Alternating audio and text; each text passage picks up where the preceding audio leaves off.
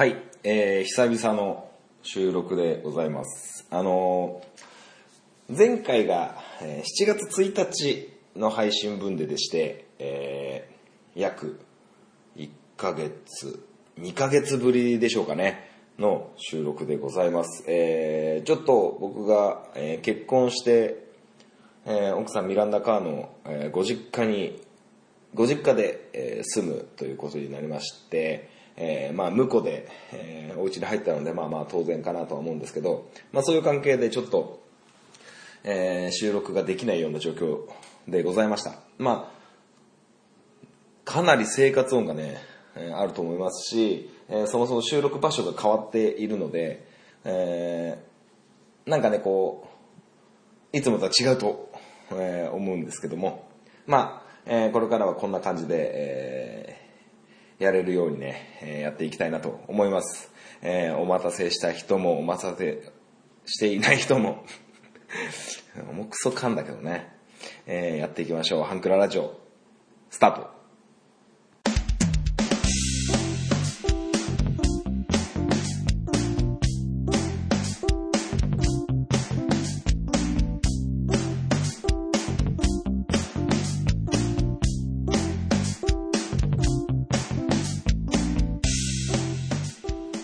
スイートポッドキャスティング、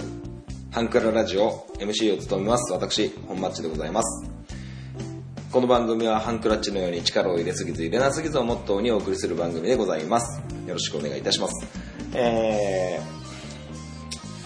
ー、なかなかね、こう、収録、まあ、自分の部屋も、えー、あるんですけど、なかなかこう、物を集めたり、まあ、机だったり、椅子だったり、えー、やって、準備したりとかしてですね。まあ、このお休みしてる、まあ、約2ヶ月の期間、まあ、結構いろんなことがありまして、はい。まあまあ、あの、芸能ニュースで言えばね、三浦三浦春馬さんが亡くなったりとか、えー、ヤマピーがね、禁止になったりとか、えー、同じジャニーズで言うと、TOKIO の永瀬さんが、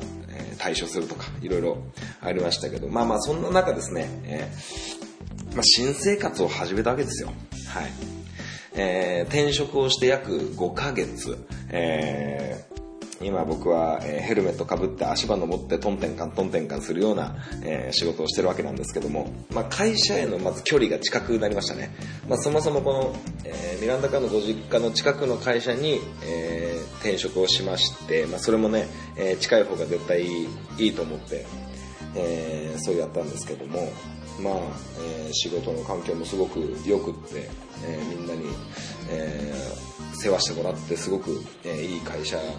だなと思っております。で、その収録の、えー部屋が自分の部屋、まあ大体8畳ぐらい、8畳もっとあるかな。結構広くて、まあエアコンももちろんついてて、まあまあ何にもないところから、えースタートするんですけど、まあ、ニトリとかにね、すごく通いまして、あの、L 字のデスク、あの、うーんと、僕の部屋の名前がですね、部屋に名前があるって変なんですけど、あの、社長室っていう 名前を設けまして、あの、L 字の、えーパソコンを置いたり、本を置いたり、えー書き物ができるようなあ L 字のデスクと、えー革の、まあ大体今い1万円ぐらいですけど、椅子、あの、ワーキングチェアを買いまして、まあそこでね、こう、YouTube 見たり、パソコン叩いたり、サッカーの勉強したり、本読んだり、えーそういうことをやってるわけなんですけども、だからちょっとこの、椅子のゴロゴロするこの音とか聞こえるかな？この椅子のリクライニングするキキみたいな音も聞こえるかもしれませんが、えーご了承くださいということで。はい。で、えーまあ、引っ越してね、結構、変わったことといったらですね、やっぱ僕がサッカーを教えている関係、えーグラウンドだったり体育館だったりに、えー行くんですけど、あのー道はわかるんですけど、時間が読めなくて、あ、ここから何分に出たら何分頃着くかなみたいなのが全然読めなくて、ちょっとシックハックした時期もありましたね。はい。まあ、8月からは、えー僕もついに、えー銀行の通帳を、えーミランダカーに渡し、えー毎月1日に、えーお小遣いをもらうというお小遣い制の、えー生活になりまして、はい。まあでもこの社長、社長デスクと社長椅子、まあ全然社長でも何でもないんですけど、あの、ちょっとすごく居心地が良くって、えーそんな感じになって、ね、部屋にはそのデスクの、えーデスクをね、扉、扉からハス向かいの方にデスクを、えー置きまして、えー扉と、えー扉と並んでですね、本棚を作りまして、まあ、ワンピースの漫画本しかまだ入ってないんですけど、ちょっとワンピースゾーンを作ったりとか、えーして、すごくこう、自分の城みたいな感じで、えーすごく楽しいですね、この部屋にいるのが。まあ、今まではね、アパートでベランダカート2人で、生活してたんで、あのーこうやってね、自分の部屋みたいなのがあると、ちょっと、えー隔たりがあって、えー距離を感じてしまうな、なんてこともありますけど、まあまあそこはね、全然問題ないかなと思ってますし、えご両親と同居ということで、えー仲良くやらせてもらってるかなと思います。まあ最初はね、なかなかお客さん感がありましたけど、今では全然、えーお父さんの帰ってくる時間、お母さんの帰ってくる時間、えーいろいろこう、僕の頭の中で結構計算立てて組み立てれるようにも少しずつなってきてますし、非常に、えー充実した生活を送っております。はい。まあそんな感じでですね、えー非常にこう、収録、ちょっとね、電波の関係でちょっと Wi-Fi がちょっと弱いんですよね、この僕の部屋が。はい。なので、非常にちょっとどうなるかなという感じで今収録してるんですけど、まあまあなんとか、えーパソコンも立ち上げて、えー編集作業にこぎつけれればなと思っております。はい。まあ皆さんもね、こう、ね、コロナの影響もあってか、えーお盆も、えーお出かけがすごくしづらい、えー生活仕様になってきてますからね、どういう風に過ごしていたのかなと思います。はい。まあ、えー今回このリニューアル、全然リニューアルしてないけど、気持ちはすごくリニューアル、僕だけ。あの、配信者の僕と、えーリスナーの皆さんでだいぶ温度差があると思いますが、えー僕は気持ちすごくリニューアルしているので、えーまた、えーお付き合いいただけたらなと思います。はい。それではね、えっ、と、メールはまだ、えー来てない。まあまあ確かに 2, 2ヶ月のお休みをしてましたからね、メールが来てないのはいいんですけど、あの、まあまあ引き続きメールで、えーこの番組を支えて、えーいただけたらなと思っております。それでは、えーメールがないから、えースリーソングス、えー久しぶりにやっていきたいなと思います。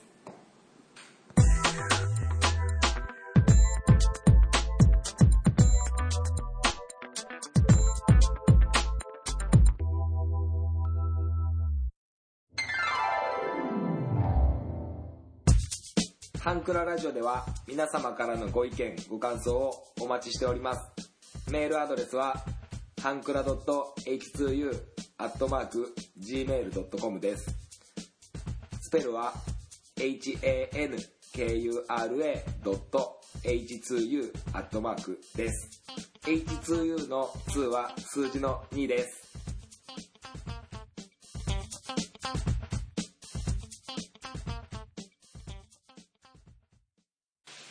さあ、やってまいりましょう。えー、スリーソングスということでね、えー、やり方をもう忘れてしまってますけども。えー、まあ、えー、トンボさんという、えー、リスナーの方からね、こう、いただいた企画といいますか。えー、僕が、えー、独断と偏見でアーティストを選び、そのアーティストの中で3曲、えー、選んで、えー、ご紹介するという感じでしょうか。確か前回、えー、バンプオブチキンを紹介したんですけど、まあ、あのー今回はですね、うん僕は小学校4年生、5年生ぐらい、1996年、7年ぐらいから、えー僕は知ったんですけど、えーグレイ、ね、あのーもうモンスターバンドですよ。はい、ボーカルのテル、えーギターの拓郎と久志、そしてベースのジローという4人組の、えー、北海道函館市出身のバンドですね。あの、僕の大好きな x ジャパンの、えー、ヨシキが、こう、ファーストシングル、えー、レインを、えー、作詞作曲したのかな、手掛けたっていう話も、ね、ありますけども。はい。まあ、その頃からずっとグレーは結構追いかけてて、まあ、グレーの出る、えー、CD はほぼ、えー、ツタヤに行って即レンタルするっていう感じの風感じで、えー、グレーを追いかけてましたね。別にファンクラブ入るとかそういうことはないんですけど、はい。じゃあ早速参りましょう。えー、1曲目、えー、Stay Tune。あの、えっとね、グレイ、グレイのなんとかエキスポみたいなので、あの、夏の曲なんですけど、もうこれカラオケ行ったらもうマストですね。はい。もう絶対歌いたい。はい。なかなかこう、声も高くて、えー、難しいんですけど、あの好きなんですよ。この歌が。あの僕の同級生が歌ってて、その、そいつはめちゃくちゃ歌上手なんですけど、まあそれに感化されてね、えー、 Stay Tune を歌うようになりましたけどもね。はい。まあ結構、この Stay Tune もそうだし、やっぱバンド、ロックバンドですから、えー、激しめの曲も多くて、でも、ね、However とか、えー、Be With You みたいな、あの、しっとりとした、えー、バラード調のやつも、いい歌が山ほどあるんでね。まあ、あの当時は僕が小学生、中学生、高校生ぐらいの時はまだ、えー、レーベルに所属してたみたいなんですけど、まあ、後々、何年ぐらいだろう、自主レーベル、グレーは自分らで、えー、レーベルを立ち上げてからは全然追いかけなくなりましたね。はい。なので最近の曲なんてもうめっきり知らないんですけど、はい。だから、あの、まあ、歴史、歴史というかそのグレーの出してる歌からすると、まあ、生きてく強さ、えー、アボーイ、えー、グロリアス、えー、彼女のモダンみたいなあの辺の頃、まあ、アルバムで言うとレビューとか、その辺ですよね、その前後からですね、僕が聴き始めたのは。で、えー、っと、ブルージーンズとか、あの、天使の分け前とか、あの辺までは結構聞いてたんですけど、そっからなんか、めっきり聞かなくなりましたね。はい。僕が、えー、ドラゴンアッシュとか、ドラゴンアッシュの弟分の、えー、ポッシビリティとかを好きになってからは、あの、グレーを聴かなくなってしまいましたね、なんかね。はい。まあでも、えー、もう、国民的モンスターバンド。でも今のね、小学生、中学生とかはもうおじさんバンドみたいな風に捉えてるかもしれませんけど、やっぱ僕の青春の中ではグレーはずっと生き続けてるわけなんですよ。はい。はい、じゃあ2曲目。2曲目はね、カーテンコールという、ね、先ほども言いましたように、ロック調の歌もものすごく素晴らしいんですけど、バラード調の曲もすごくいいんですよね。で、このカーテンコールっていう歌はね、すごくこう、しっとりめで、確か B ラブドに入ってたかな。B ラブドっていうアルバムがあるんですけど、B ラブドにも入ってた気がするんですけど、えー、すごくしっとりとした。まあ、however、えー、もっと昔で言えばずっと二人で、together みたいな、えー、位置づけなのかなとは思うんですけど、すごく好きなんですよ、この歌。はい。まあ、カラオケでね、歌うってなると、なかなかしっとり系なんで、まあ、盛り上がりには欠けますよね。しかもなんか愛の手とかも入れづらいし、もちろん、もちろん愛の手も入れづらいし、これね、シングルの曲じゃないんで、知らない人もいるんですよね、結構。もしよければね、こう聞いていただけたらなと思いますけども。はい。で、最後ですね、この曲、この曲もシングルじゃないと思ってるんですけど、違うんでしょうかね。あの、ピュアソウル。ピュアソウルっていうアルバムが出てるんですけど、まあその中にですね、ピュアソウルとかヘビーゲージとかそういうアルバムの中に入ってる、えー、曲なんですけど、あのー、結構グレーの歌の中では結構長いんですよね。多分6分、7分ぐらいあったのかな。すごくね、こう、アップテンポとまではいいか、まあ、すごいミドルテンポというか、すごくね、こう、歌詞がね、好きなんですよ。うん、手垢のついた言葉でも、えー愛してると伝えてほしいみたいな。うん、こう、飾らない、ね、感じの歌詞が、グレーンの中では結構僕は新鮮で、結構やっぱビジュアル系バンドみたいなロック調の歌が多い中、このミドル、ミドル系の、ミドルテンポの曲の中で、とにかくこの歌詞がですね、すごく全然飾ってない、あの、ビジュアル系っぽくない、人間味があるというか、まあビジュアル系が人間味ないみたいに聞こえてしまうかもしれないんですけど、グレーの中では結構、えー歌詞が、えーすごくこう、柔らかというか、えー素朴というか、結構スッと僕の中に入ってきて、結構印象的な、え曲なんですよね。はい。だからね、そのグレーのその魅力って何なんだろうみたいになると、やっぱり、えーテル、ボーカルテルさんね、高音と、あのーね、手を広げて、ね、ハウエバーみたいな、えーグレーの手のポーズみたいなのもあったりとか、あと、やっぱこう、ギターが二人いますからね、やっぱロックの歌になるとすごくかっこいいですよね、とにかく。はい。だからドライブでもいいと思いますしね。ドライブ中に聴く曲で、ね、グレイの曲集めた、えー感じで走るのもいいのかなと思いますけどもね。はい。こんな感じでしたっけ？スリーソングスこんな感じでしたっけ？あの、まあちょっとじゃあ、えーリニューアルというか復活一発目ということでちょっと、えー変化球で、えーえースリーソングスかっこ夏って感じで、えー夏っていうフレーズが入ってるタイトルの曲3つ。まあこれはアーティストじゃなくて、あの曲で。まあ僕はパッと思いつくのは、えー、シシャモの、えー君と夏フェス、えーミスターチルドレンの、えー君がいた夏、あとはゆずの夏色なんですよね。やっぱり夏の曲ってこう、アゲアゲが多いじゃないですか。だからなんかね、こう、夏の、夏の暑苦しさを感じない夏。暑苦しくない夏を感じる曲って結構多いと思うんですけど、なんかすごくこう、爽やかになる、ね、曲を聴いて耳で、えー涼しさを得るというか、その夏を感じるというか、えーそういう感じでね、えー僕はパッと今、勝手に変化球投げたわけなんですけども。あれこんな感じでしたっけ？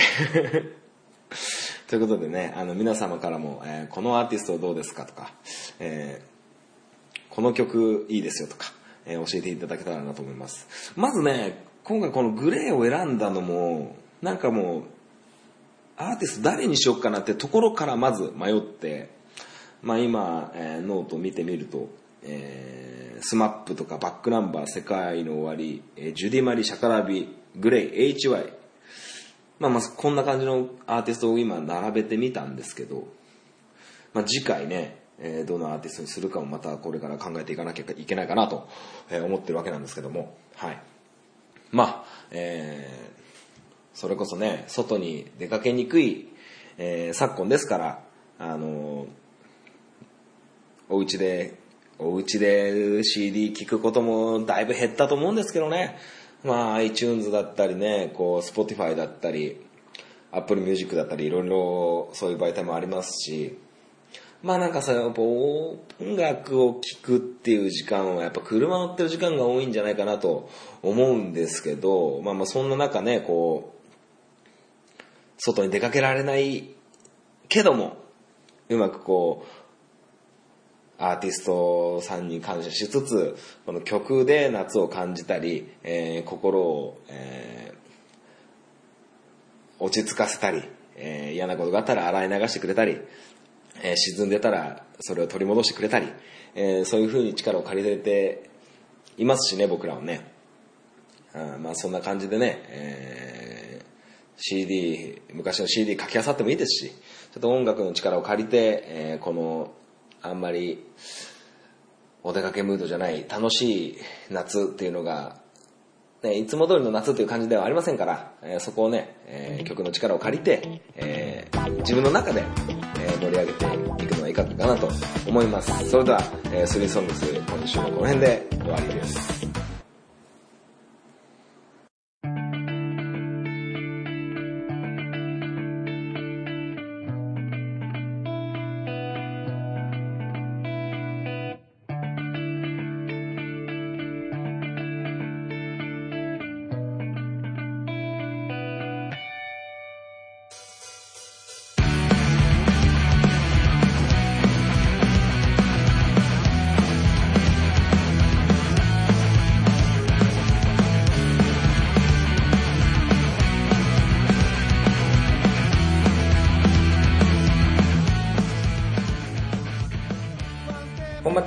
FC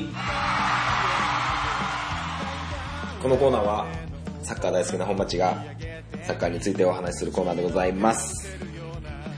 あのー、まあコロナの影響でねこう J リーグがだいぶお休みしたりお客さんが入らなかったりね、え選手、えスタッフが感染してしまったりとかいろいろね、サッカー界、サッカー界だけじゃないですけど、あのーまあ、本マッチ FC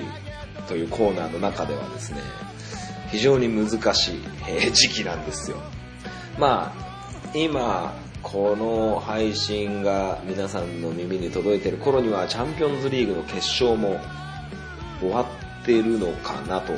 思っていますが、えー近々のニュースでは、えー鹿島アントラーズの内田篤人選手が引退するということもあったりとか、えーするんですけど、で、えー僕がこう、ミランダカの実家に入って自分の部屋をいただいて、えーパソコン、YouTube、えーいろいろ調べていく中で、調べていく中で、まあテレビでね、こう、やべっち FC 見てみたりとか、えーいろんなサッカーのニュースを見るわけなんですけど、えーまず僕が今、小学生の監督をしてて、あのこの監督好きだなっていうのが何人かいるわけですよ。あのまあ、海外で言うと、えースペインのビエルサ監督が好きで、えーあと、まあ、有名なとこで言うと、まあ、アーセン・ベンゲルも結構好きなんですけど、あのクラウディオーラとか、えーいろいろいますが、やっぱり、えー日本人が、日本人の我々が、えーなんていうんですか、監督、日本代表の監督って思い返してみると、えー一番近いのはロシアワールドカップの西野明監督だと思うんですけど、僕の中ではもう神様なんですよ。岡田武史監督が。そうです。岡ちゃんです。岡ちゃんがほんと好きすぎて、はい。で、岡田監督っていうのは、えー、2000、違うな、1998年、えーフランスワールドカップ、2010年南アフリカワールドカップで日本代表の監督をしてですね、えーベスト16まで導いた人なんですけど、で、横浜 F・ マリノスだったり、えー北海道コンサドーレだったりを指揮したりして、あと、あとどこだろう。そんぐらいかな。あと、それでね、FC 今治っていう、今治って何県だろう 香川県なのかな愛媛県なのかなわかんないんですけど、確か四国ですよね。あの、FC 今治っていう J3 にまだ上がってない、JFL だったと思うんだよな。っていうチームで指揮をして、で、今その、ね、えー FC 今治のオーナー、まあ要は社長みたいなポジションに立って、岡田メソッドっていう取り組みをしてるんですよ。それは、あの、自立する選手、えー自立する組織を作る、えー16歳までにサッカーをしっかり叩き込む、サッカーとは何ぞやみたいなのを16歳までに叩き込んで、16歳以降はそこからオリジナルな、えーことを教えていくっていう、えー正直今、日本のサッカーの僕だったり、他のチームだったりもそうですけど、えー小学生、中学生の指導者、日本の指導とほぼ真逆を行く岡田メソッドっていうのを打ち立ててやってるんですよ。えー今までは、えー、16歳、まあ16歳、高校生ぐらいまでは、えー、もう好きにやらせて、えー、高校生、大学生でプロってなった時にシステムだったり、えー、まあグループ戦術だったりっていうのを、えー、叩き込んでいくんですけど、えー、実はそうじゃなくって、プレーモデルを、えー、スペインになぞらえてやってみたらどうかっていう、えー、感じなんですけど、で、その岡田監督の岡田メソッドっていう本をね、えー、アマゾンで注文して買ってですね、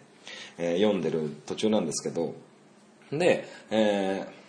ー、その、ロシアワールドカップの西野監督が、ポーランド戦で0-1で負けてるのにボール回しして、え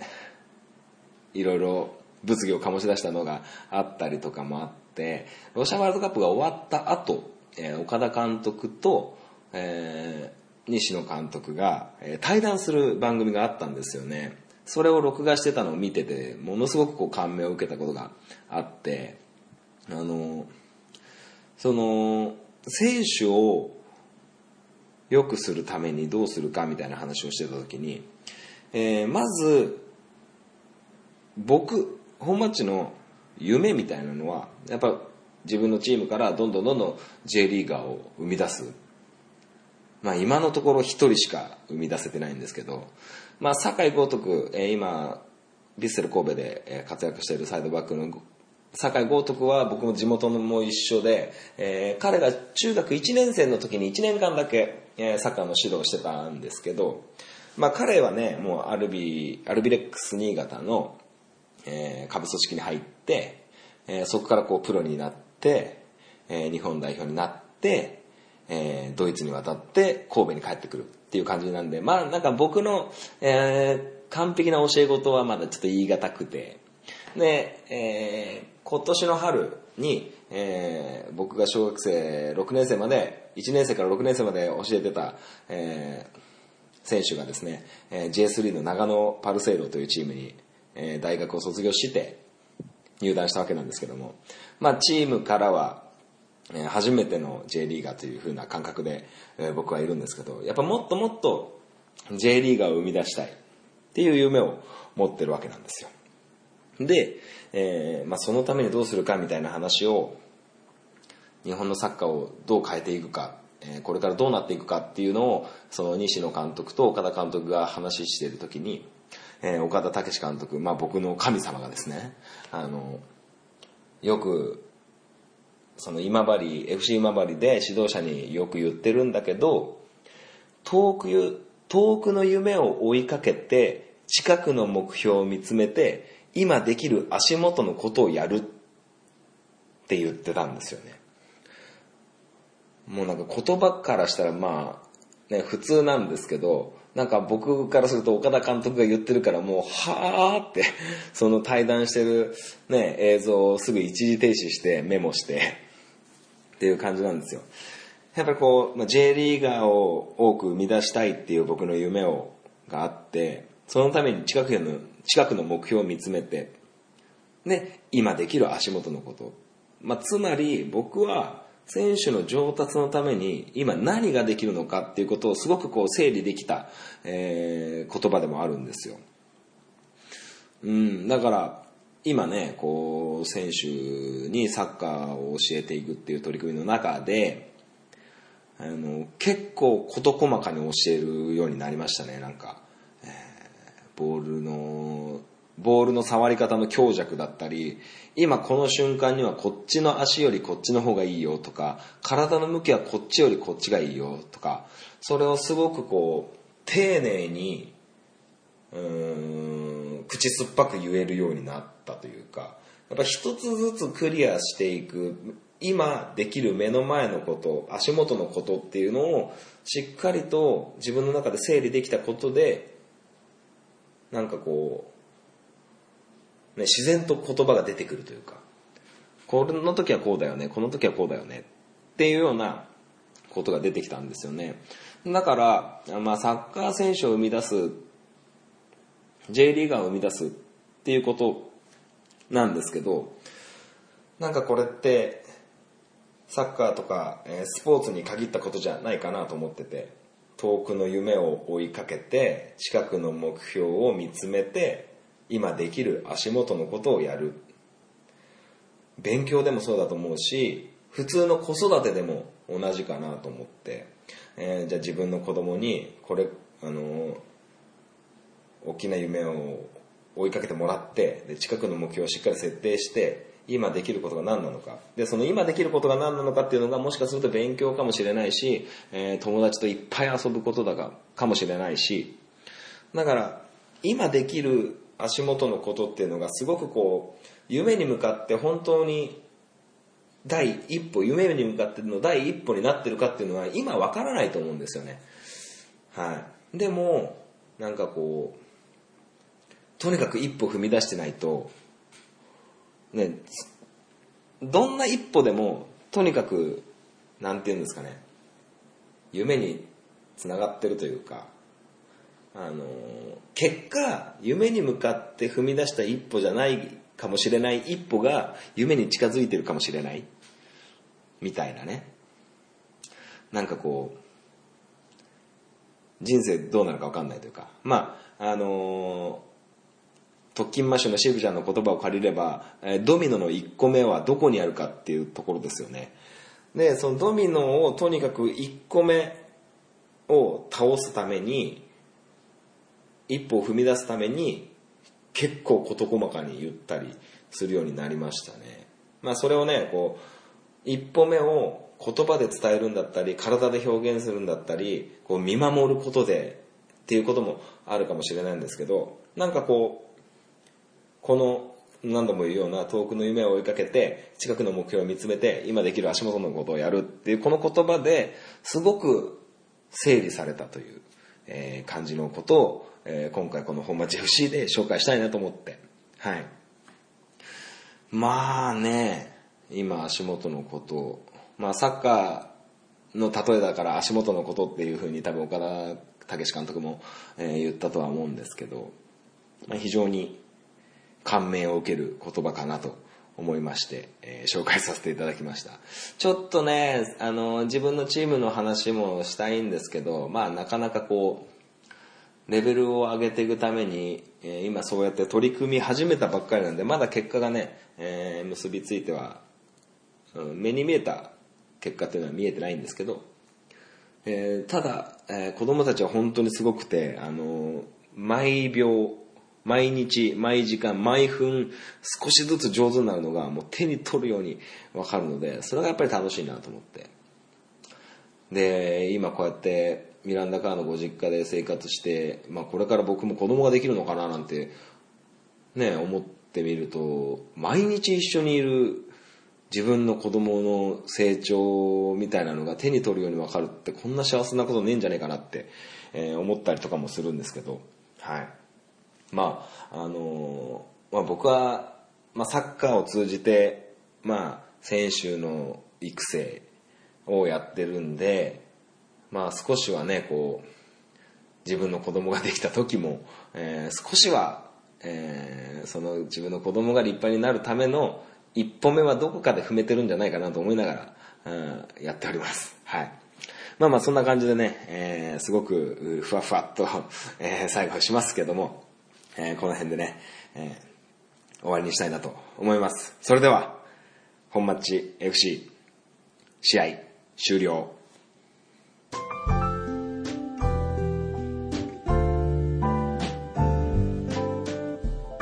ツイッターをご利用の方は DM でもご意見ご感想をお待ちしておりますハンクララジオで検索してみてくださいハッシュタグハンクララジオでのツイートもお待ちしておりますハンクラはひらがなラジオはカタカナですみんなでフォローして盛り上げていきましょう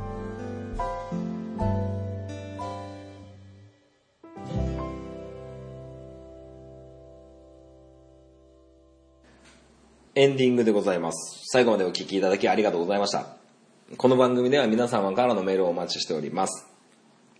えー、10月3日にですね、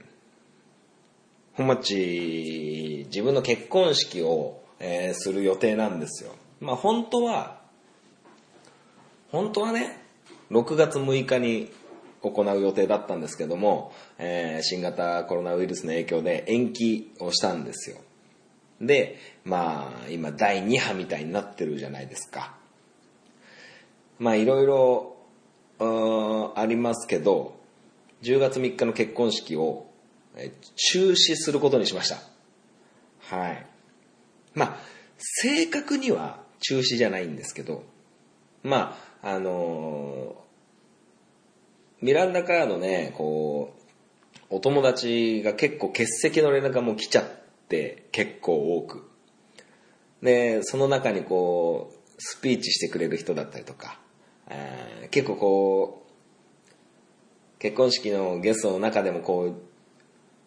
う、ね、重要な人物が結構立て続けにキャンセルが出てしまって、えー、ミランダカーも心バキバキに折れちゃって、ちょっと中止にするために、まあ、キャンセル料も計算して、あのー、結婚式場の打ち合わせ行ったんですよ。行ったらですね、あのー、二人でもできますよって言われてですね、キャンセルしてしまうとゼロになる、もう何もなくなっちゃうけど、あの、結婚式の形式を変えて、やればキャンセル料もかからずに、え、キャンセル料払うよりも安い金額で結婚式できますよっていうことになったんですよ。まあそれだったらね、あの、二人でした方がいいなと思ったんですけど、まあ僕らはもうキャンセル料をね、払うつもりで言ってたら、結構キャンセル料よりも安い金額で二人だけの式ができたんですけど、まあ僕の最初のね、結婚式のね、目的というか、は、あの、ミランダ・カーのご両親にミランダ・カーのウェディングドレス姿を見てもらう。これが僕が結婚式をするって思った一番の理由だったんで、じゃあせっかくだから、まあ両親だけ呼んで、僕とミランダ・カーとお互いの両親、全部で6人、6人だけで、えー、10月3日に、えー、結婚式をすることになったんですよ。だから、えー、よくある結婚式の形とは全然違いますけど、そういう形でね、えー、やろうということになりましたことを、ここで 報告します。うん、結構こう7月ぐらいかなにもうそういう話にはなってて、はい。まあそういう感じですよ。新型コロナウイルスの影響もあってね。まあまあしょうがないでしょう。うん。だから、まあ変な話こう、結婚式のためにお金を貯めてたのが、あのだいぶ余裕が出てくるんで、旅行でも行きたいねなんて言ってたけど、旅行もなかなか行けないですからね。非常にこう悩ましいんですけど。はい。あと、それと、あの、アプローチラジオと、えー、墓場のラジオと、ゆるりんこが、あの、ラジオを今、やめてるから、あの、このハンクララジオで CM がないんですよ。使える CM がないんですよ。はい。なんか、ハンクララジオで、ハンクララジオで流れた CM、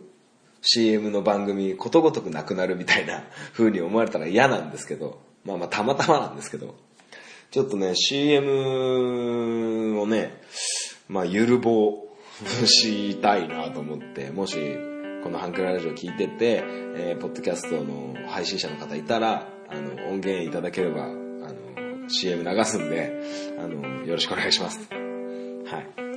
まあ、えー、久しぶりの、えー、収録で結構緊張して、えー、話しながら生活音がどれだけ入ってるかなとか不安になりながらこうやって喋ってますが、はい。まあまあまあまあ、あ皆さん、本マッチは元気でございます。はい。ということで、えー、今週、今週ですねえ。もう、2ヶ月お休みしてましたから、えー、これからね、なんとか、えー、やっていこうかなと思いますけど、まあそれでもやっぱりね、こう収録する時間が取れなかったりすると、お休みもまたいただくことがあるかなと思うんですけど、一生懸命、え、頑張っていきたいと思いますので、え、今まで以上に今後ともよろしくお願いします。それでは、またお会いいたしましょう。さようなら。バイバイ。